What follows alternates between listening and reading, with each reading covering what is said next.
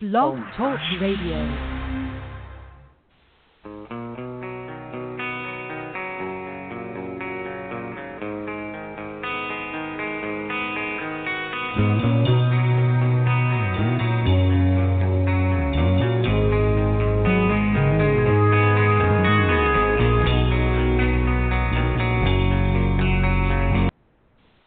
Hello, everybody. Welcome to Talking in Circles. I am Clayton Caldwell here with co-host John Harlow. As we bring you Talking in Circles here this weekend, we're reviewing the Coca-Cola 600, previewing the Pocono races this weekend, and reviewing also the Indianapolis 500 from what was a great Memorial Day weekend of racing. Uh, but first, we start off with the tr- race in, that we're all more familiar with, and that is the Coca-Cola 600.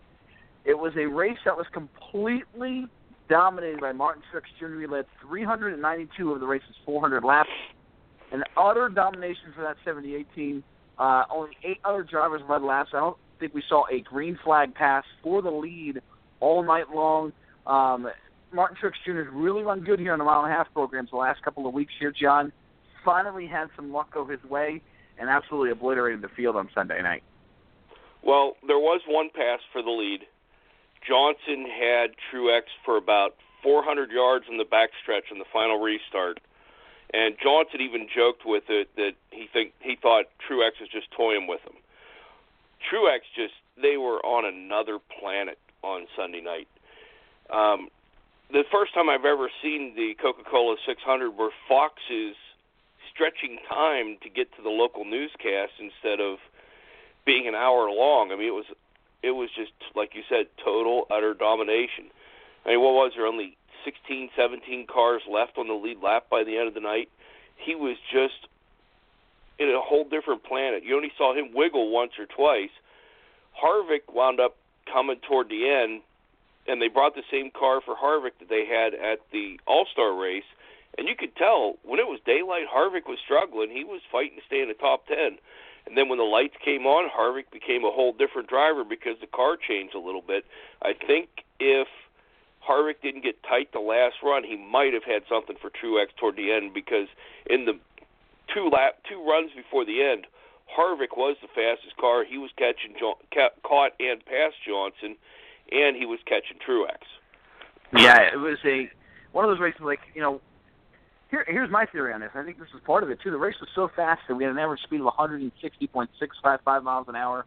It took three hours and 44 minutes to complete this race. Where I'm not sure the track had enough time to when we started it this year.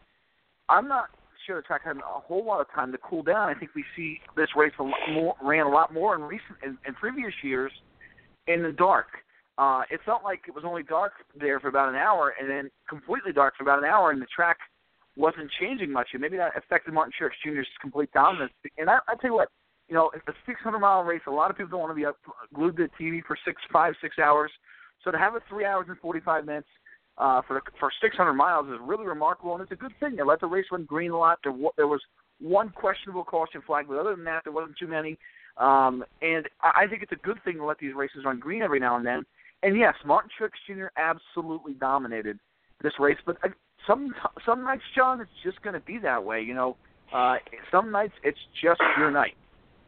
I was listening to Ray Evernham on Moody this afternoon whenever I was driving home, and Ray said there's just every now and then you're going to have someone hit it and they're going to stink up the show.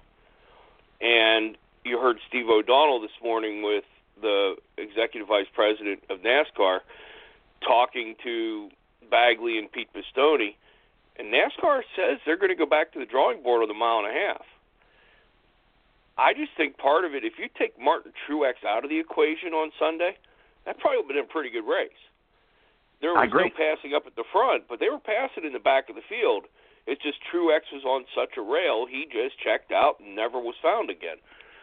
I think I agree. part of it is if we get Goodyear to find a tire that is reliable for 600 miles and has the fall off that it had at the All Star race, and I think the cooler temperatures in Charlotte kind of kept the tire wear to where it was not as bad as it was during the All Star race. I think Goodyear's got a decent tire there for Charlotte. I think the changing the skew back, like they're going to do at Kentucky and Michigan later in the year, Mhm. running the All Star package, I think that'll help the competition. But I mean, it's just one guy that just hit it, and you've seen all year on the mile and a half, Truex has been the dominant car. Yeah, and he really hasn't. I, I credit in the world, all the credit in the world. You know, this is a team from two years ago when they were with Richie Childress Racing. They struggled, and I was a big Todd Berrier fan. I questioned that move when Todd Berrier was moved out of there. They brought in uh, an engineer in Cole Pearn, and ever since Cole Pearn's gotten to that 78 team, teams took off. They were great last year. They only won one race last year. They moved, make this move to Toyota, another really a gutsy move to move from Chevrolet, where they're running really good, to a Toyota organization a start over fresh, and they've just picked up right where they left off. They've been even better. Martin Truex Jr.'s run really, really good. Uh, he's done a nice job in that 78 car. And Cole Pearn, to me, he's the next guy, you know, next big time crew chief in this sport, and he's really proven himself to be really great. And you know that that dominance of 78 car, it's a complete team effort. Um, you know, when you dominate like that, you know, there's no no such thing as bad pit stops. There's no such thing as missing it at all. I mean, they were absolutely perfect. And if we didn't have some of those uh, a questionable caution or two there, John, you know, I, I think Truex could have very well, you know, lapped all the way up into the top ten. So, uh, you know, there was only 15 cars in the lead lap as there was, but you know, I agree with you. I think um, there was some passing throughout the litter, throughout the rest of the field there, um, but it was just an absolute dominant race by um, Martin Truex Jr. And, and you kind of brought led me to my next question. You know, Steve O'Donnell did come out this weekend, this week yesterday, and say we're going back to the drawing board as far as mile and a half tracks go. Um, do you think that's a little bit of an overreaction, John, to this dominant of a race? And NASCAR said, you know, he's basically said we want to see passing up at the front. Do you think it's a little bit of an overreaction to this, this John, or do you think, um, you know, do you really think the racing was that bad where we need to make such a drastic change? I think it's a little bit of both. I think NASCAR sees how much downforce the teams are getting back by the use of instead of brake blowers, they're blowing it up into the car to create the downforce and keep the car sucked to the ground. I think the teams are catching up on the downforce, where they've probably got another three, four hundred pounds back that they gave up. So I think NASCAR is trying to stay ahead of the teams. And I also think if you look, the little tweaks that they did on the week before for the All Star race, that was the one of the best mile and a half racing I've seen in a long time. I just wonder how much of a difference it was that some teams just thought, okay, we'll just survive till nighttime, like most of the teams do in the 600. Let me survive till I get to the evening, and then we'll go further and we'll tune it up and we'll be ready to go. And Truex just blew their doors out before it got to being dark. I, I agree. I think that's a lot to do with it. Is you know, I don't think the track really. I mean, I think it was cooling down, but I don't think it really got cool. We ran a whole lot at night because of the simple fact that Truex set, such a blistering pace. I mean, you know, we didn't. We had I think one wreck maybe when Jeffrey Earnhardt got into the outside wall, and uh, maybe one other driver got into the outside wall. But other than that, we really didn't have a. You know, we had a competition caution and a debris caution. Other than that, so it was really not a a, a race that saw a lot of cautions. It was, you know, and there was a lot of drivers out there who, you know, we had that one caution where everybody kind of got caught on pit road. So um, it was it was a race full of cautions. That's all I'm saying. And so Truex really really set a fast blistering pace, and uh, I just think teams felt like you said, oh, you know what, be patient, be patient, wait till we get to the nighttime. And by the time nighttime got there, there was 60 to go, and they were like, oh, oh boy, now we're in big trouble. So um, you know, I, I definitely agree with you on there. A couple of let's go over the results a little bit here. Um, you know, we mentioned Truex dominated. You know, Kevin Harvick, you mentioned him. He finished second, came up, really did well towards the end of that race. Jimmie Johnson, he's great at Charlotte. Not, not really as dominant as he used to be. You know, when this track was Lowe's Motor Speedway, the Lowe's car went out there and always dominated, did well. Denny Hamlin had a nice night. So did Keselowski. Kurt Busch was sixth. Kenseth, Chase Elliott, Joey Logano, and Ryan Newman were top ten. Uh, a couple, one more guy I want to give a shout out to. It was nice to see him. He ran kind of close to the top ten all day long.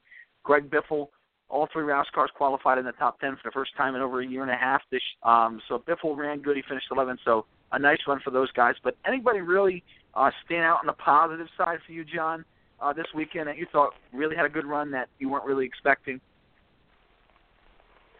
it was tough to find anybody who was running because everything was focused on Truex all night. I mean, he was he just set such a blistering pace.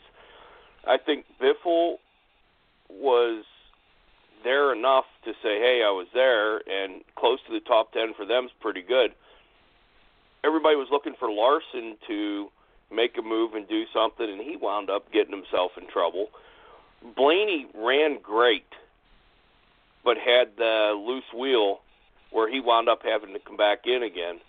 I think Chase yep. Elliott continues to be consistent. He's not his dad yet. I mean, Bill Elliott was very good on equipment. Chase is very good on equipment.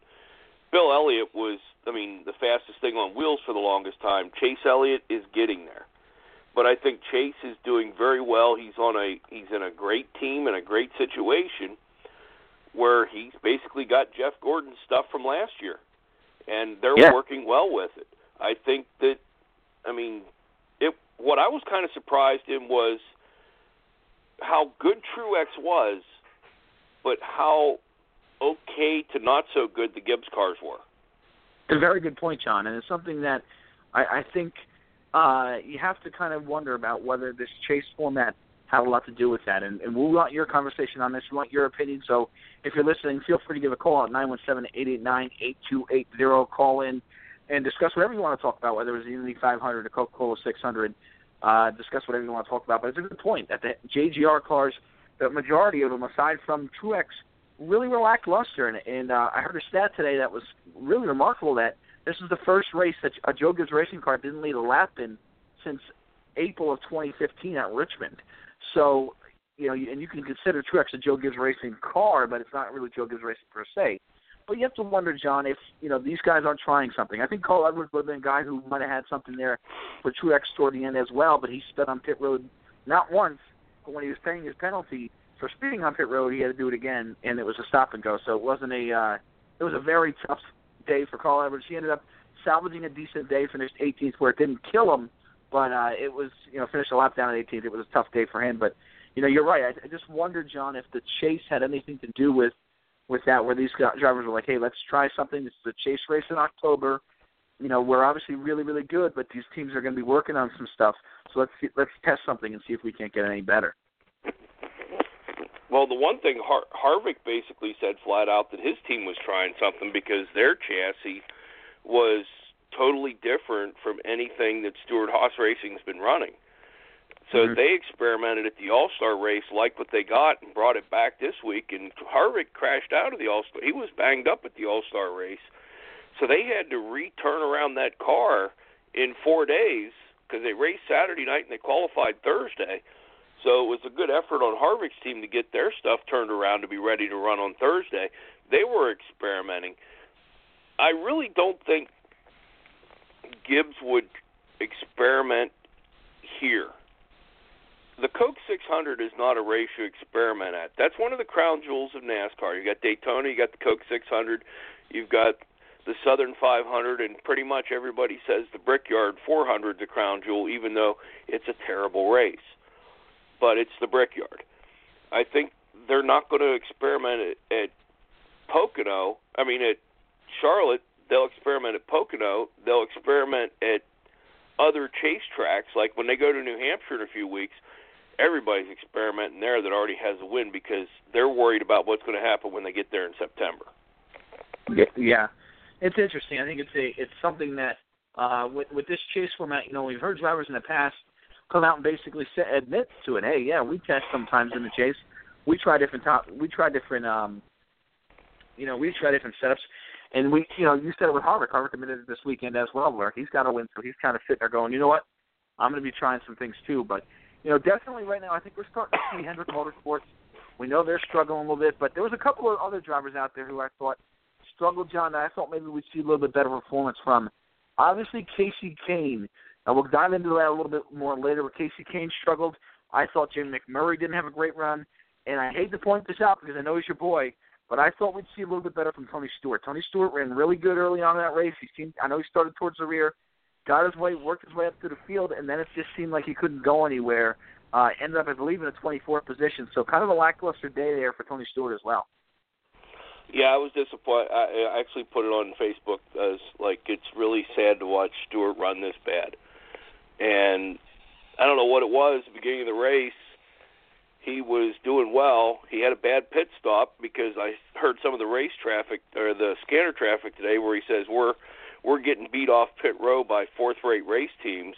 And then later on during the race, he says, "Hey, your driver's a fourth-rate driver too." So I'm not sure if it was Stewart trying to pick his team up by self-deprecating, right? But they just haven't had it. I mean, the thing is though, as bad as he's running, he's 60 points out of 30th. Well, I think he's definitely going to make 30th. Absolutely, I think there's no doubt. I mean, you got the guys. You know, the teams he's going to have to run. I think it's David Ragan right now in 30th in points. I think teams he's going to have to outrun. You know, as long as Stewart doesn't get uh, into wrecks, I think he's definitely going to make the top 30 in points. But we'll see. I mean, it's still a long way to go. We're, thir- we're halfway through the, the regular season, which is hard to believe we're that fast already. So uh, we'll see. But I, I just thought, you know, it was kind of a, a lackluster day. I thought, you know, again, Kasey Kahne's another guy who um, Charlotte's a pretty good racetrack for him. He usually performs pretty well there, and he's coming off a week at Dover where they got penalized 25 points, and now he's not sitting too great in the ch- in the chase points right now. So another bad weekend where you know Kasey didn't qualify good, he didn't practice good, and he didn't race good. It was another bad weekend for that five team. And you've got to wonder what it's going to take. I mean, Kenny Francis and Kasey Kahne went through three different race teams together. Mm-hmm. I mean, mm-hmm. they were at Evernham together, they went to Red Bull together, then they came to Hendrick together, and I guess they, the magic sort of wore off. They brought back Keith Rodden whenever he went to McMurray for a year, and Keith Rodden was the car chief forever. I'm thinking something's not right whatever those two have worked together, because basically Keith Rodden is almost the same as Kenny Francis. I'm thinking there will be a crew chief change on that five car by the end of the year. Yeah, it's going to be interesting to see. We're going to dive into our crew chief changes um, later on in the show. But hey, you know, John, I agree with you. I think that's definitely one definitely to keep an eye on uh, to kind of pitch to something later on in the show. It's definitely one to keep an eye on. I agree with you. Uh, just a another day of Kasey Kahne where you know he was five laps down, and I don't remember anything major going on there where he spent on pit road or had anything going on. He was just that far off, and uh, that's a disappointing day when you're in Hendrick Motorsports, a team that uh, prides themselves. And that's another and that's another thing here. You know, Hendrick seems to have two really good teams right now. The 48 and the 24 have run really good, where everybody's like, hey, they're running pretty good. And the 88 and the five, and and it's two. It's funny because you know the five and the 24 in one shop the 48 and the 88 in the other. So it's not like it's one shot that's better than the other. Um, but the 88 and the 5 just kind of seem to be putting around here lately, uh, especially the 88 too. The 88 hasn't had a top 10 since since Bristol, so uh, it's been kind of a lackluster five weeks with Dale Earnhardt Jr. as well. So kind of a an interesting little phenomenon going on there at Hendrick Motorsports. The last thing I want to um, bring up here to wrap up Charlotte was the fact let's go back to Steve O'Donnell's comments real quick, but you know, and your comments about Goodyear. I think Goodyear brought a tire that wasn't great. I think they brought a tire that would wear well for the daytime, but it didn't wear well for the nighttime. And my and here's something I, interesting I would like to know, know John. Uh, I don't think I don't recall, and forgive me if I'm wrong on this, but I don't recall Goodyear doing an awful lot of tire testing at night uh, and cooler temperatures where they sit there and go, you know what, this will be a good race for the nighttime. And I know obviously when you t- tire test at Charlotte, you know you probably do it around February, so it's cool anyway, so you expect it. But you know maybe something in the summertime at night uh, for Charlotte later on in the year to test for next season would be a good idea. What are your thoughts on, on maybe Goodyear trying to do some night testing with these tires? It'd be nice to see Goodyear do some of that. One of the problems it is is NASCAR did not come down with this rules package until late in the off season. So Goodyear did not have the time as much as necessary to go out in the hot weather. And NASCAR's rethinking their package again for next year, which Steve O'Donnell said. So until NASCAR gets right. the package together, how can you test the tire because you don't know what the where the setup's going to be, how much downforce is going to be on it, how much wear and tear is going to go on the right front until they know how the car is going to be set up. So until NASCAR gets the rule book set, Goodyear's sort of hoping and they test in weather that's different than they're running and they're hoping that they get it right. I mean, Goodyear's been bringing better tires this year. We've seen more tire wear this year than we've seen in a long time. And yeah. one of the things Goodyear got overcautious, especially after the Indy debacle, where they couldn't run more than 10 laps without pitting. But Goodyear has been bringing harder tires, and now they're trying to soften them up because they're afraid of blowing right fronts and putting drivers into the wall and hurting somebody. So now they're getting to the point where they're experimenting with trying to make the tires softer to make it wear better, but they also need to be able to make sure that sidewall doesn't wear out. So it's a, it's one of those you're hoping that the rubber that they put under these 34 pound 3400 pound rockets holds up. Nine one seven eight eight nine eight two eight zero. If you want to join the show, we have a caller here, John. Uh, what's your name? Where are you calling from? Hey, uh, it's Weston from New Hampshire. How are you guys? How you doing, Weston? What do you want to talk about tonight? Good. Well, first, Clayton, I'll give you the I'll give you the uh, heads up. You uh, got into our top ten in the Facebook pool this week after your win at Dover a couple weeks ago. So congrats on that. Thank you. Um, um, you know, it, I'm kind of in the small majority who actually thought the race was really good. Um, some days, you know, as you guys mentioned earlier, you just you have the right setup, and I mean, Martin Truex just their team hit it right, and they just made everyone else look they had soapbox derby cars. So I, I, I think I don't really want NASCAR to mess around with the package too much. I think it's been great racing mostly all season. I mean, I mean Atlanta, the second race of the season, same sort of track like Charlotte. I mean, they were passing all over the place. I mean, the tire wear is a lot different there, obviously, but uh, I, I just I, I like the package the way it is. I hope they don't mess around with it too much. I'm afraid if they mess around with it too much, they'll go take a step in the wrong direction when they're actually making strides in the right direction. I agree with you, Weston, on that wholeheartedly, and I think you know what we saw. I think what NASCAR wants to do, and hopefully this is what they got. The to me, it was it was curious because I thought the comment of going back to the drawing board for mile and a half tracks. That was a little alarming to me this morning or yesterday morning when I read it. I was like, wow, that means they they weren't, you know, they're going to completely maybe throw this thing out and go in a completely different direction. Where we were kind of happy with what the race with, with the racing we saw early on in the year, but I think what ultimately was if you dove into those comments and really read what he said, I really think he want what what NASCAR is trying to do is do what they did with the All Star race. Take those fan blowers away, give them a little bit less downforce, take that stupid splitter. Hopefully, they take that stupid splitter off the car and give them front valence again. That'd be wonderful to see. Uh, and they're going to cut the blade down a little bit more, even even more at Michigan and Kentucky. So uh, I, I agree with you. I, would, I don't want to see them go into a major major change here because the race has been pretty good this year.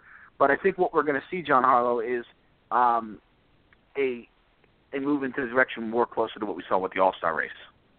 I think that's the direction they're looking at going, and that we're going to see. You saw a little bit of it the All Star race and the shootout, but those are short spurts You'll mm-hmm. see whether this package works when we go to Michigan, when we go to Kentucky. The one thing that really drives me nuts sometimes with NASCAR, they shoot themselves in the foot. If you remember, two years ago, that was some of the best racing we saw for an entire season. Then last year they took away horsepower, added downforce. Guess what? The racing sucked all year long. This year they're getting better. They took some of the downforce away, and the racing has been better most of the season. But also, the teams are smart enough to find ways around it. So NASCAR's got to stay one step ahead of them.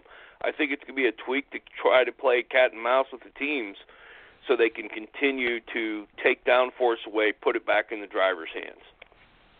Nine one seven eight nine eight two eight zero. If you want to join the show, Weston, what else did you think about the six hundred? Uh, you know, what, do you have any other comments about that 600 race, 600 mile race? Um, not much more about the 600. I, I think one other thing I was really amazed with on Sunday was um, looking at a full a full house at the uh, Indianapolis Motor Speedway for the 100th running of the Indianapolis 500, and I mean that place was packed, and it kind of brought me back to thinking like back in the day when they used to pack Bristol, and uh, yeah. I don't know, it, it, it was nice to see a, a full house at an auto auto racing event. Uh, hopefully we can as the economy kind of turns back around, you know, we'll see that at NASCAR again too one of these days. Yeah, I agree with you. I mean, that was, you know, at 300. When you talk about 350,000 people at a sporting event, an IndyCar race, I mean, That's that's incredible. And those are the numbers. You know, Bristol we used to see 150,000 people there, jam packed every time, and there was a waiting list. So it, it was really refreshing to see because the sport's been taking a hit, and it's something we'd love to do, John. You and I, obviously, all of us who are fans of this sport, love this sport. We want to see it continue, and it, and it concerns you when you see the crowds going down. Our ratings aren't great, but it was nice to see a, a huge, huge crowd in Indianapolis. And I hate to say it, Weston, but I think a little bit had to do with the fact that it was the hundredth running of this race. You know, they hadn't sold that race out in what 30 years. I think it was something close to that. So I think it had a little bit to do with the hundredth running, but still, John, it was so refreshing to see Indianapolis with a packed house. I mean, both sides of the grandstands. NASCAR goes there. We don't even pack half of that that front uh, grandstand. It feels like so to see that whole thing uh, completely full, not a seat to be had, was really nice to see. Well, at one point, um, NASCAR sold out the whole place better than the Indy Racing League did. Whenever they had the split, I mean, they used to put three, four hundred thousand in there on a regular basis, and then when they first started the Brickyard, they packed the place because for the first five years, everybody's like, "Okay, let's see what we got." But then the crowd started dwindling on both sides. I agree with you. A lot of it was the 100th anniversary of the Indy 500. But the people who went to that race, they saw a great race. There were 54 lead changes in 500 miles. At the Coke 600, there was not a green flag pass on the track at the start finish line. Truex led every green flag lap. The only time mm-hmm. anybody passed, I mean, that he wasn't in the pits. So, I mean, it's the thing with the Indy Racing League or IndyCar racing that they're having problems with is there's two engine manufacturers, and the horsepower is so different between the two of them. This is the first time Honda's been competitive all year, and they wound up winning the thing. It was great to see Indy packed. I love the Indy 500. That is on my bucket list to go to the Indy 500. Been there for qualifying, but I wasn't there for the race. That is on the bucket list of places I want to go. Uh, Weston, anything else you want to talk about from this weekend here at, at Memorial Day weekend? No, I mean, yeah, I'd also, I, I'm on, on my bucket list to see the Indy 500. I'm kind of bumming they were going to come to Boston for the Boston Grand Prix this year, yeah. and they they had to cancel that for monetary things. But um, I, I it's kind of they came up to Loudon. I think it was 2011. I went to that race and it was an amazing race, and I, I kind of wish they'd bring them back. But it's just great, great weekend of racing. You know, that Sunday between the Monaco Grand Prix and the Indy 500 and the Coke 600 is just one of my favorite days. You know, but it's also it's also a good, a big reminder of like Memorial Day and you know the real reason we celebrate that holiday. So, you know, a big thank you to our troops out there and overall, it's just a great Sunday of racing, and uh, I look forward to next weekend at Pocono. Me the too. one I'll, thing I'll I got to bring, Clayton, I have to bring up while he, since Weston brought that in, Mike Joy did such a great job weaving in the stories behind the names on the windshields of the race cars on Sunday. Mm-hmm. He it, it just seemed seamless. It didn't seem forced, but it's like okay, Kasey Kahne's in the pit, and on his windshield is staff sergeant, whoever, and they told the story about how he lost his life and why he's on the car. I thought Mike Joy was phenomenal the way he did that. There is no better racing play-by-play guy than Mike Joy, and Bestwick did a great job at Indy as well. But Joy, the way Mike Joy weaved those stories in, was phenomenal.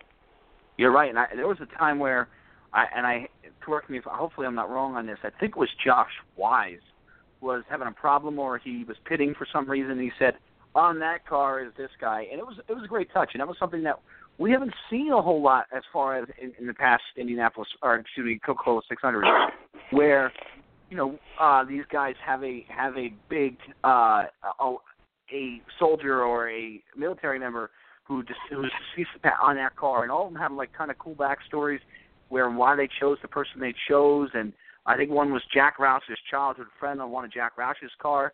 So it was it was really cool to see and uh, something that definitely was great. And Weston, uh, we thank you so much for calling the show. It was it was uh, great to have you call. If you want to be like Weston and join the show at nine one seven eight nine eight two eight zero, uh, that is the number to, to join the show. And John, let's talk about Indianapolis. Weston brought it up here. Uh, Indianapolis 500. Alexander Rossi, the rookie from California won the won the 100th Indianapolis 500. stayed out, little fuel mile, fuel strategy there, but he was able to do it. And you know, it doesn't matter how you get to start finish line first. It matters that you did it. And Alexander Rossi won the 100th Indianapolis 500 on Sunday. Uh, amazing that he been trying for years to get an F1 ride. And in reality, he is a backup driver for an F1 team, but there's no ride to be had. So he hooked up with Bryan Herta, who teamed up with Michael Andretti for this race. And we have an American who is phenomenal. I mean, they got Napa on board.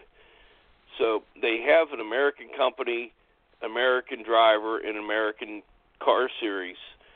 It was phenomenal to see the way the guy did it. And Bryan Herta started this. They started that plan about 60 laps to go, where they're going to say, "Okay, back it off. We're going to try to go and one more stop and see if we can do it." And they wound up pulling it off. I think he was going like 65, 70 mile an hour when he crossed the finish line because he ran out of gas in the turn four. But it was a great story. It was a Cinderella story. I mean, he didn't have great speed all the whole month of May, but he had it and led lap 200 when it mattered. That's all, and that's all that matters. He qualified 11th. Uh, you know, Napa came 10 days before the race, said, "Yeah, we'll sponsor your car." Great story, uh, and it was, it, you know, for us Americans, it was. I think it was refreshing to see an American win. Honestly, uh, I think all of us a little bit.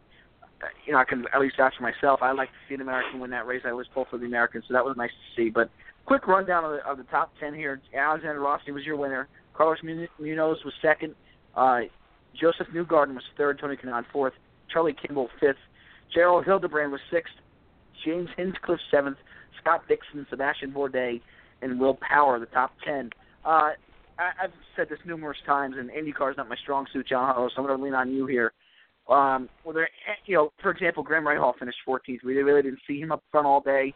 Uh, he's a defending series champion. Um, was he a guy that you thought maybe would run pretty good here? I know he qualified way back in 26. But was he a guy you thought maybe when the race started that he would work his way up to the field? Uh, and who were the drivers you thought might have a chance at it that ran that ran poorly, and, and vice versa, who ran some guys who might who surprised you, who ran really good, who you didn't think you didn't expect much from? Well, the the ones that surprised me of how they weren't awesome all weekend. Tony Kanaan had a couple flashes where he ran up toward the front, but the Ganassi cars overall they didn't really set the world on fire. And usually Chip Ganassi's world revolves around Indy, but uh, it just didn't see it. Scott Dixon was an afterthought, and he's a former Indy 500 winner. He finished ninth. Marco Andretti, he was an afterthought all day long, finishing 13th. I mean, you didn't hear anything out of him. Graham Rahal, he's a great, he's a really good driver. He's more of a road course guy, and up until now, I mean, they were talking about being worried about track temperature of how the Honda power plant would survive on a hot day. So when they had some clouds come over, I think it benefited the Honda cars, but they also ran good all weekend. I was surprised at how little the Penske cars, how not competitive they were. I mean, Helio Castroneves was up there for a while. He got into a scrape and part of his wing was falling off, so he had to get the rear wing replaced. He finished 11th. Will Power was 10th. I mean, when you have your big gun from Ganassi, who's Scott Dixon finishing ninth, You've got Will Power, Castroneves at 10th and 11th, and Marco Andretti at 13th. It w- it was a surprising Daytona, or I mean Indy 500, of how good of drivers were finishing mid pack. Yeah, the one that surprised me know, more than anybody was Townsend Bell. He drives one one race a year the Indy 500. He got in an Andretti car, and he was up toward the front all day long. I mean, he was a rocket ship. But he also was cutting people off every time you. I mean, he was not letting anybody have anything in the first 10 laps of the race. And then he ends up crashing into his teammate Ryan Hunter-Reay on pit road and putting them both at 21st and 24th, and they were two of the better cars in the track yeah, that was disappointing to see. You mentioned Townsend Bell. You know, it was a great story. He runs that race, tries to win every year. Um, he doesn't race full time anymore, so he goes out there and, and tries to win the Indianapolis 500. But um, he, he led 12 laps, did well, but uh, like you said, had a little bit of problem on pit road. Um, to kind of put a bow on this here for this Indianapolis 500, um, what do you think this race? Do you think it, for Alexander Rossi? I understand Napa is um, going on for another race at, at, at the duel in Detroit. What do you think it's going to do for his season uh, and his career? What What do you think the winning the hundredth Indianapolis 500 will do for him? I think it's going to give him a better shot at staying for the full season, but it also may start bringing the F1 teams back to look at him. I mean, I'm not sure how locked in Gene Haas is with both of his drivers. I mean, Gene Haas is an American team running the F1. Rossi's an American wanting to run F1. Maybe he ends up coming to meet with Gene Haas sometime down the road and may end up going back overseas again. I think it's up. I mean, it, it'd be good for Andretti to try to keep him here in the states and have another American running the American circuit. I think it's going to give him a little more life. I mean, heck, they won two and a half million dollars for winning the Indy 500, and it usually costs about three to four million a season to run a team. So they've got some prize money to play with. They've got Napa on board to go to the duel in Detroit, so they've got a sponsor for that race. We'll see. I think Rossi's got a future. I mean, the kid's 22 years old. I think he's got a really good future in the states. Just a matter of finding the right ride. And in IndyCar, there are two locked-in rides. There are a couple who are more oval and Indy Indy 500 driven, like Ed Carpenter Racing, like um, the Jimmy Vasser team that Sebastian Bourdais runs, and Sam Schmidt's more of an Indy 500 guy but the the quality rides aren't there. Hmm. It's a lot like uh, what NASCAR used to be back in the '70s. So it's going to be interesting to see what it does for his career. I mean, he definitely it doesn't hurt publicity at all that Alexander Rossi won the, the 100th Indianapolis 500. So good for him. Good to see a nice young kid from California. When it, it, you could tell it meant a lot to him. He was in shock in victory lane, but you could tell it meant a lot from for him as well. Okay, um, we were talking about this earlier. You know, a lot of a lot of uh, for NASCAR. Uh, we're halfway through the regular season, and right now, when you look at it, there are some drivers who've had really good seasons, and some drivers who haven't had such good seasons. Um, so we're going to dive into, and I always feel like this is the time of year where people start to sit there and wonder, is it time to make a crew chief change? So, John Harlow, um, give me somebody you think might be a crew chief that you have an eye on that they could make a change there um, in the coming weeks. What, what uh, crew chief you could be replaced? I'll go with where we've thought we've been talking about this for a while. I'll go Kasey Kahne in the five car. Okay. Kenny Francis and Keith Rodden are basically the same person. They've run with Kasey Kahne almost his entire Sprint Cup career. I think a change needs to be made there. And you know, there's a really good crew chief sitting there doing, he's in charge of vehicle operations. Darian Grubb is sitting there at Hendrick Motorsports. Darian Grubb won a Sprint Cup championship with Tony Stewart. Kasey Kahne is a lot like Tony Stewart in a race car. I could see that change coming before the end of the season. All right, listen, that is something to definitely keep an eye on it because you said you know Darian Grubb, he's a, definitely a guy. You got um, Kenny Francis still there as well in that five team, and you know like I said, the, the five team looked like they turned the corner.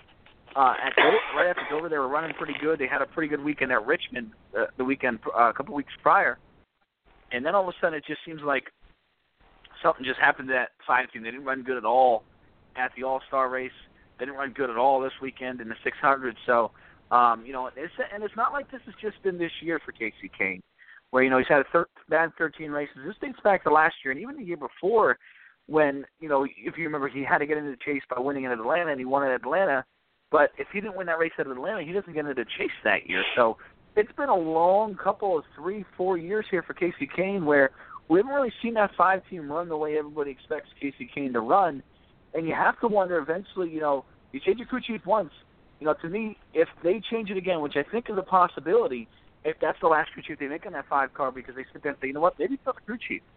And you know, we heard Kasey Kahne a year ago when things were going bad for that five team. He missed the chase, came out and he said he didn't care. It sounded like he didn't care at all about missing the chase. And I think that was uh, him his frustration coming out for sure. But you know, it doesn't sound good when you say that kind of stuff. So I think you have to kind of look at your mirror here if you're Kasey Kahne and say, listen, Keith Rodden's my guy. If I like Keith Rodden, do I really? Maybe I need to look at myself and push myself a little bit harder here. Uh, do everything I can to win races, and um, maybe change the way I approach a race. Maybe change the way I approach a race week, race weekend. Do something different because you know right now that five team has been really, really off. And again, it hasn't been just for this year, it's, John Harlow. It's been for the last couple of weeks, couple of years for this five team. I think it's been almost three years because that's why Kenny Francis isn't sitting on top of the pit box anymore. I think Rodden and Kenny Francis and Kasey Kahne have basically been a group almost the entire career. And I really think that Kahne could probably use a new person in his ear. And Darian Grubb has shown that he can do it. And I think it's a simple in house fix. If they went back to Kenny Francis, you're going back two years and you're not really changing anything. Go go to the Darian Grubb route. Maybe it's a new new voice in his ear, and it may end up changing things. I mean, one of the things you notice, look at Greg Biffle. He rode with he drove with Matt Puccia for years, and they put Brian Pattie on top of the pit box. It's taken some time, but they're starting to mm-hmm. get to, they're starting to gel at Roush Fenway. They had three cars in the top ten for qualifying. They ran respectable this week compared to, I mean, and everybody ran respectable except for Truex. He was on a different area code. But I mean, I think you see that it's starting to make an adjustment, and I think if they end up doing that kind of a crew chief change by putting Darian Grubb on the box for Kasey Kahne, it probably will make a big difference for him. Yeah, it, it's something that uh, you know, Kasey Kahne's and Keith Brown and Kasey Kahne aren't the only ones having having issues. Uh, I think another team we look at, and this is a guy who uh, it was brought up to a, a a person you know very well who used to do the show with us brought this to my attention today, and I just went wow because you don't realize how big of a of a drop back it's been for Paul Menard. Paul Menard right now sits 22nd in the points. At this time a year ago, he was 13th, and when you look at his 2014 season, in which he got his he had Slugger Labbe there to start the year, you know, Slugger Labbe was there. He was uh, about 15th in points, and then they made a crew chief change, and to Justin Alexander, and it just seemed like the team fizzled out a little bit. Um, Slugger want at that point, in the, in the, at the end of 2014, wanted to stay home a little bit more, wanted to work on the race cars according to, to the articles then, and now Slugger's obviously on a three car with Austin Dillon. But you know, since then, he, Pullman had 13 top 10 finishes in 2014. Last year, he finished 14th in points. This year, he's got one top 10 finish we haven't seen the consistency from Paul Now I know a lot of people are going to say, well, if you look at Menard's resume, it's not great. He doesn't he doesn't have a lot of race wins. He doesn't have a lot of top tens. He doesn't have a lot of top fives. And you'd be accurate on that uh, assumption. You're absolutely right. You know, he ever the best finish he's ever had, top ten wise, was 13. Like I said before, that was nine. However, you got to remember who sponsors that race team. That is a family-funded operation by his dad, Paul Menard, and his dad's putting a lot of money for that team. And I think you're going to sit there and say, if Paul's not running good, you're going to sit there and go, you know what? Let's make a change here. Justin's a, good guy. He's an engineer type background, but we're just not seeing the results we want to see. We're starting to see Ryan Newman run a little bit better. That three car has been absolutely phenomenal all year long with Slugger Labbe behind it.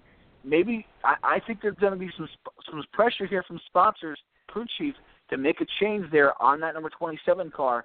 I definitely think that's a possibility. Justin Alexander could be on the hot seat as well. Justin Alexander is a decent crew chief, but like you said, he hasn't done anything with Menard. I mean, Menard got his one win with Slugger Labbe still on the box, and they were okay last year. They made the chase, but this year they haven't really been much of anything. And the one thing that I've noticed this year, if you look at the RCR effort, Austin Dillon has been everything at RCR. Newman's been hit and miss and Menard mm-hmm. has been mostly missed. There's a couple hits in there, but most of the time he's back in the 20s and the 30s. So it hasn't been anything spectacular. I'm not sure if it's Justin Alexander or if it's Pawpaw throwing everything in Austin's basket to try to get him up there. Hey, and as crazy as that might sound, as something that you know maybe a a crazy fan might have created in his brain. Kevin Harvick mentioned that when he left that organization, where you know, hey, these kids are going to get a lot thrown at them. This, you know, they're going to be putting a lot in that team, and that's only human nature. I mean, if if it was me and my grandson or my son was running in organization, I want him to have the best stuff too. So, uh, and you know, you have to wonder if the the move from Richard Slugger Labbe to get him off Menard's team was, in hindsight, to put him on his grandson's team. And really, to me, if that's the case, you know, you got to be very annoyed if you're Menards. Then you're going to really force a change there because you're sitting there going, you know, we had a good crew chief, but Slugger, Slugger, we were doing great with. You know, Menard's best year in 2014 was Slugger was a crew chief for most of the year, and him and Slugger, I mean, they they went through, like you said, several with with Kasey Kahne and Keith and uh and um oh my goodness, is is the, Kenny Francis. They went through a lot of organizations together. So did Paul Menard and Slugger Labbe, where they went through Yates Racing, they went through RCR, and so when they broke that up, you had to sit there and go, boy, you know, Justin Alexander might be a good crew chief, but I hope that doesn't affect Paul Menard too much. And I think we're starting to see that now, where Paul Menard's starting to not run really as as good as he could be. Another driver, I think you can keep an eye on, and I think it's too early to make a change here. I want to be that absolutely clear. But it's something to pay attention to for the next 10, 15 weeks here. That's the 88 car. And I hate to say it, and I hate that, you know, Junior Nation is sitting there wondering what's going on here, but there's no doubt this 88 team is nowhere near where it was two years ago with, with Steve Letarte as the crew chief. Uh, I do think Hendrick Motorsports is behind Joe Gibbs Racing, something that wasn't the case two years ago. But it just seems like Greg Ives and Dale Earnhardt Jr. just don't seem to be clicking on all cylinders right now. Um, another lackluster run in the Coca-Cola 600. Uh, Junior's starting to get frustrated. He's, it's obvious. His comments are obvious. If you listen to his radio, he's starting to get really, really frustrated. So that's another driver. I, again, I think it's too early to pull the trigger on, on Greg Ives yet, but I think it's something to definitely keep an eye on. I think the more you watch Junior, and Junior is the face of NASCAR still. Junior still loves to run. Junior still is the resident historian of the sport. But look at Junior throughout his career. He won with two crew chiefs in reality Tony Sr.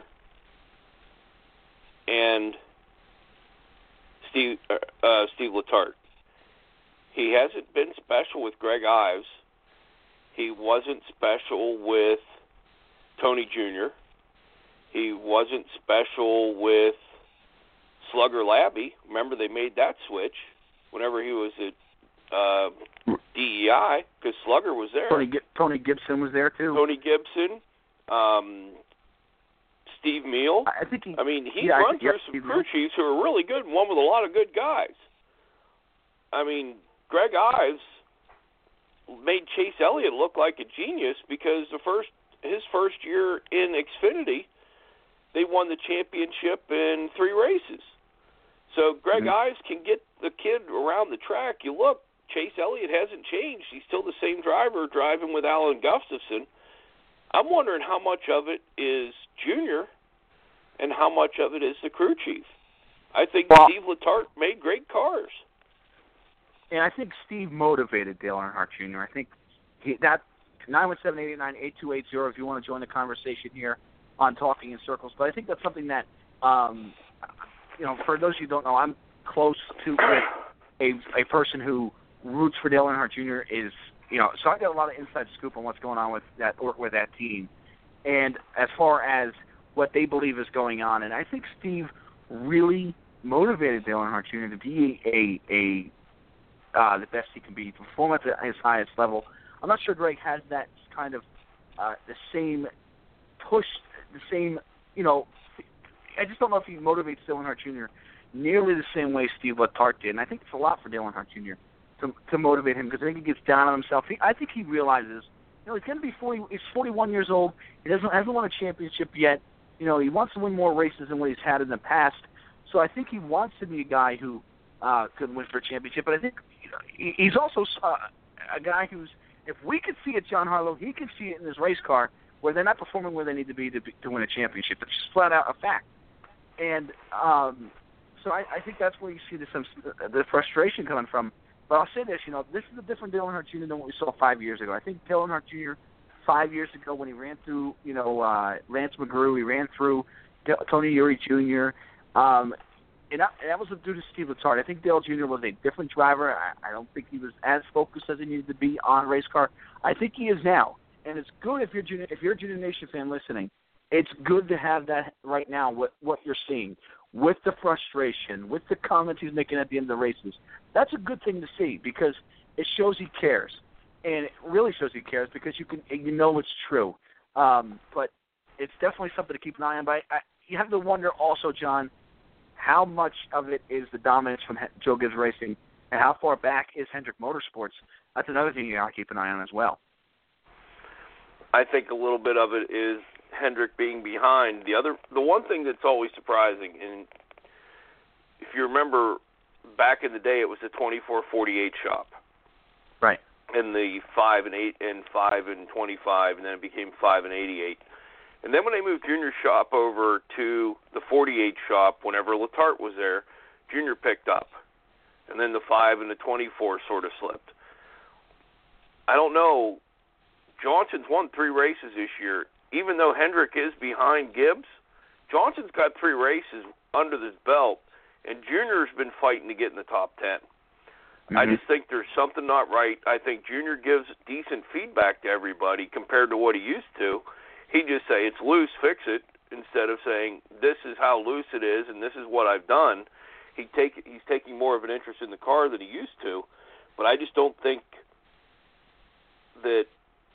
I'm, I mean, part of it is Junior has always been a little bit overrated, and Junior Nation thrives off being Dale Junior because Dale Senior, whenever he we lost him, most of the Dale Senior fans went to Junior, so Junior Nation became huge because of his name. I think Dale Jr. is a good driver. He's not a Hall of Famer. He won't be a Hall of Famer. And if he is, they really need to take a look at what the Hall of Fame is. I think Greg Ives may end up being the next sacrificial lamb, the same way Tony Jr. was, the same way Lance McGrew was, the same way Tony Gibson was.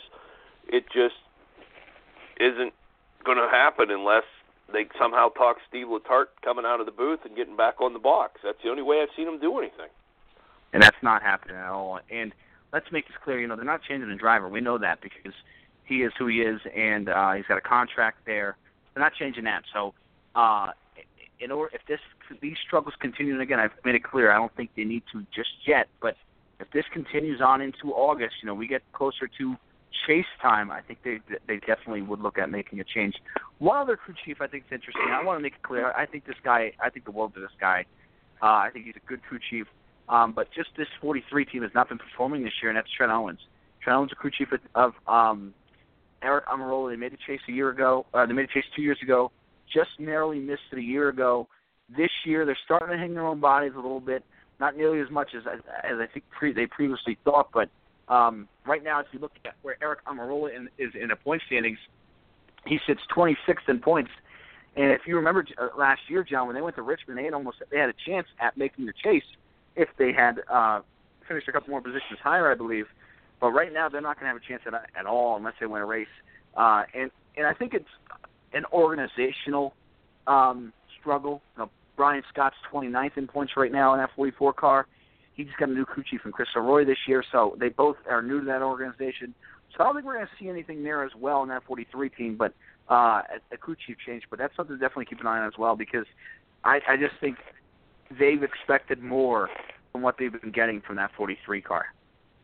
I think Trent Owens is pretty safe. Him and Aric Almirola came to Aric Almirola asked for Trent Owens and I think part of it is the growing pains at Richard Petty Motorsports that they are starting to hang their own bodies. They're starting to do more stuff away from Roush Fenway to where they're trying to become their own organization. I think some of that's the growing pains. I also think some of it is the car inventory that normally would be there isn't because Brian Scott has a tendency to play chicken with some walls. Um, the one other crew chief that I see could be in danger is he's been a crew chief for a long time and hasn't won a race yet, and that's Luke Lambert with the 31 team. Hmm. He got Newman all the way to second in points two years ago. Didn't win a race. Didn't win a race when he was crew chiefing for Jeff Burton. This is the third year of Newman's contract, and they haven't been to victory lane yet.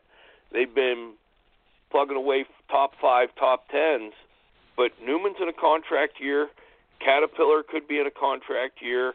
Wix Filters is in a contract year because Wix Filters has come with Newman both places. He's Right. been, he was with Stewart-Haas and he went with Newman there, and they lost Quicken Loans, so that's one of the things to look at. Luke Lambert may be on his way out. We have a yeah, we have a caller here, John. Uh, what's your name? Where are you calling from? This is Lee in Virginia. Hi, Lee. How you doing? Uh, what do you want to talk about tonight? I wanted to give you another crew chief that I feel like could be on the hot seat. And I don't know if the change is going to be made just yet, but I think down the next few weeks here, I wanted to talk about Bob Osborne in the number 34 car with Chris Buescher. Um, to put it nicely and to put it kindly, it's been an absolute train wreck so far this season with that team. Uh, the only time you've seen Chris Buescher is when he was on his roof at Talladega, and you haven't seen him since. It's been a disaster there with that 34.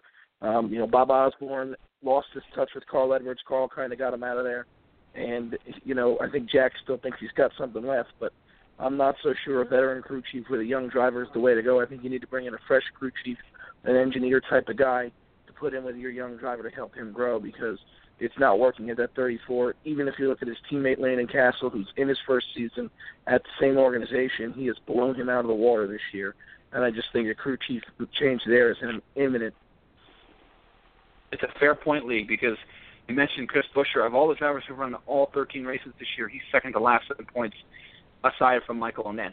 Um, he's 34th in points right now. Landon Cassill, his teammates, 27th, and that 34 car has been getting is getting Roush uh, equipment, and Roush is running pretty good here this year. We're starting to see them perform better, and I don't know if that's the same case with that 38 team in Landon Cassill at all, but um, it's a very fair point, John Harlow, uh, about Bob Osborne. I think Bob again. Bob Osborne is a quality crew chief, but again, as Lee brought up, it isn't working. Chris Buescher, who we were expecting to do decently, I mean, we know he's in front row stuff. There's some there's Roush support there, but it's not a Roush car, and it just doesn't work. I mean, if I'm Chris Buescher, I'm almost saying, "Hey, Jack, you want to put me back in the Xfinity car because I think I can do better there because he's back there, 25th, 30th, up on his roof, just not any kind of competition out of that car. It's sad to see that that's going to be his rookie campaign. He could have probably stayed in Xfinity and had a better shot at being competitive. Yeah, and even in the All Star race, you know, we everybody was saying, "Man, look at Landon Cassill in the in the Open, a sprint showdown." He ran really good. His teammate didn't. Lee, uh, we got two minutes left. Lee, another point you want to make before we let you go? Uh, no, that was about it. I haven't been listening the whole time, but did you guys touch on the Hall of Fame class? We did not, and we can extend the time here for our live listeners. Um, you know, you can listen to the rest of the show on our Facebook and our Twitter page here because let's talk about the Hall of Fame class.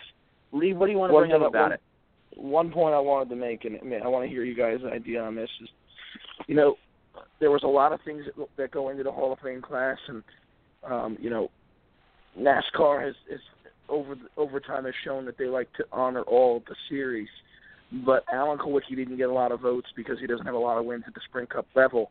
My thing on this is you can't have it both ways, where you know Kyle Busch, if he wins 200 races in all three divisions, isn't equal to Richard Petty's 200 wins at the Sprint Cup level. And the argument for those people is, well, the competition in the Camping World Truck Series and the NASCAR Xfinity Series isn't the same as it is in the Sprint Cup level, and that's fine, and I agree with that point. But then how can you tell me that a driver who's won four championships in the Camping World Truck Series is more worthy than a guy who won a championship at the Cup level? That's my only thing on that. Looking into the future here in this Hall of Fame, because there is a time where I think Ron Hornaday will get in, but I don't think he should get in over Alan Kulwicki or anybody else who's won a Cup championship. Lee, thanks for calling and stay on the line if you can. And again, we're going to lose our live audience in 30 seconds, but again, go to our Facebook and Twitter page to listen to the remaining rest of the show. Um, it's a good point, Lee. I think when you when you think about it, you know, Hornaday is a, was a, is a was a phenomenal truck driver. There was times where I pulled for Hornaday uh, consistently on the racetrack. Um, no, but set this precedent a little bit with um, what we saw when we when we put in Jack Ingram, when we put in Richie Evans, drivers from different series getting in. Now, I was talking to a friend of mine over this weekend, and he said that's a different era, and that's absolutely correct. Um, in the 1980s and 1970s, when Evans ran and when Jack Ingram ran, it was a completely different era. There was only you know a handful of Cup rides that were really worth leaving what Richie Evans was doing to go to. Um, and the competition in those series was really good. But that was the danger, Lee, when they made put Richie Evans in. They, Larry Phillips was on a ballot as well. Um, but I agree with you to wholeheartedly to an extent where if Kyle Busch's wins don't mean anything in the Xfinity and Truck Series, then what are you saying when you put Jack Ingram in, or for really for a better example, when you put when you vote Ron Hornaday on your ballot, John Harlow, it just kind of looks like you're talking out of both sides of your mouth when you do that. Well, I'll be honest with you. Ron Hornaday is not a Hall of Famer. They may end up putting him in sometime because he won four truck championships. And you and I discussed this whenever we talked after, on the anniversary of Alan Kulwicki's death. I don't think Alan Kulwicki's a Hall of Famer. He won his Cup championship, and it was a hell of a story but he didn't have the length of time and career the same way Davey Allison is questionable. I think if mm-hmm. Davey Allison didn't die, didn't learn to fly a helicopter, Dale Earnhardt has four championships, not seven. You're right. I, and, and that's one of the things that you look at. I mean, Davey Allison, while he ran, he was a Hall of Famer. But is his career long enough? Tim Richmond, as long as he ran, he was a Hall of Famer. But was his career long enough? You got to have some sort of length to your career. You just can't go out and have. I mean, look at Mark Fidrych in baseball. For one year, he captured baseball, and the next year he blew his arm out. You never heard from him again. I mean, mm-hmm. unfortunately, tragedy took Alan Kulwicki from us. Tragedy took Davey Allison from us. But does your truncated time make you a Hall of Famer. And that's Very good point. the big debate that's coming up down the road. Hornaday, yep. great race truck driver, not a Hall of Famer because he was an average Cup driver at best. And the Richie Evans thing, yeah, I would have never left what he was doing because the modifieds in the 70s, their competition was tougher than Cup competition. To be honest with you, Richard Petty's 200 wins, he couldn't do that today. He couldn't no even way. come close to that because they ran two, three nights a week, and there were four cars that were running that were worthwhile. The Wood brothers, two petty cars, and whatever Bobby Allison was driving for most of the time. And then Junior Johnson got into the into the ownership ranks and started coming up. But Richard Petty, most of his 200 wins, if you ran him today, he might be 50, 60. I don't even think he'd be as good as Johnson or Gordon. That's interesting. It's an interesting uh, I think there'd be a lot of people who would have a lot of uh, who would debate that. But Lee, it's a great point. And what else? Do you want to touch on anything else, Lee, from the Hall of Fame? Well, I just thought the class was good. I think everybody who went in this year belonged in.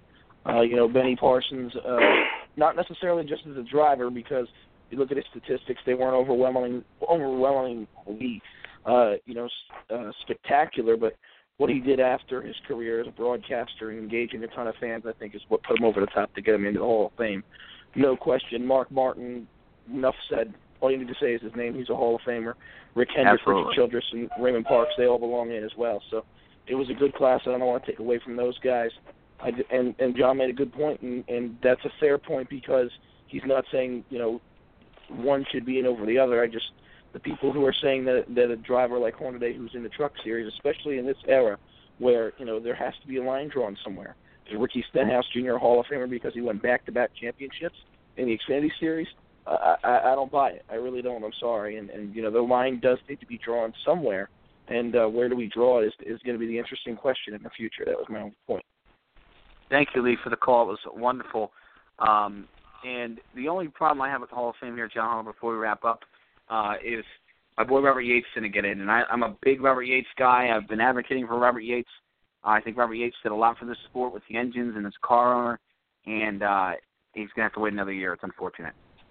Well, the one thing where with Rick Hendrick, I understand putting him in the Hall of Fame, but in reality, what did he do other than provide money? He didn't build the race car. He didn't drive the race car. I mean, granted, he had the money to put it together. I He's think Robert people person Yates. too. Well, yeah, I mean, but I think Robert Yates was more than a car owner. He was a crew guy. He was he was the king of engines. His engines are still being used today because Doug Yates basically is Robert Jr. when it comes to engine building. I think Robert Yates brought more to the sport than Rick Hendrick did. Rick Hendrick, the two things he brought to the sport were he pushed for the multi-car team and went to the four-car team first, and I think he brought in Jeff Gordon and changed the way the sport looked. Instead of it being the down-home Southern boy sport, he classed it up a little bit and made it more TV friendly. Those were Rick Hendrick's two biggest contributions. He he was smart enough to get the good drivers when he got them, but I mean there were some lean years too because I mean, you look, Darrell. Whenever whenever he first brought Darrell over, DW was not that great driving for Hendrick, The dream team they called it as a time ride there for sure. and the and, Dream you Team know, laid an egg. Yes, they did for sure. Um, we're running short on time here. I would love to continue this conversation, but we're running short on time. I want to thank everybody for listening and talking in circles, and we'll be back here next week after Pocono. Good night, everybody.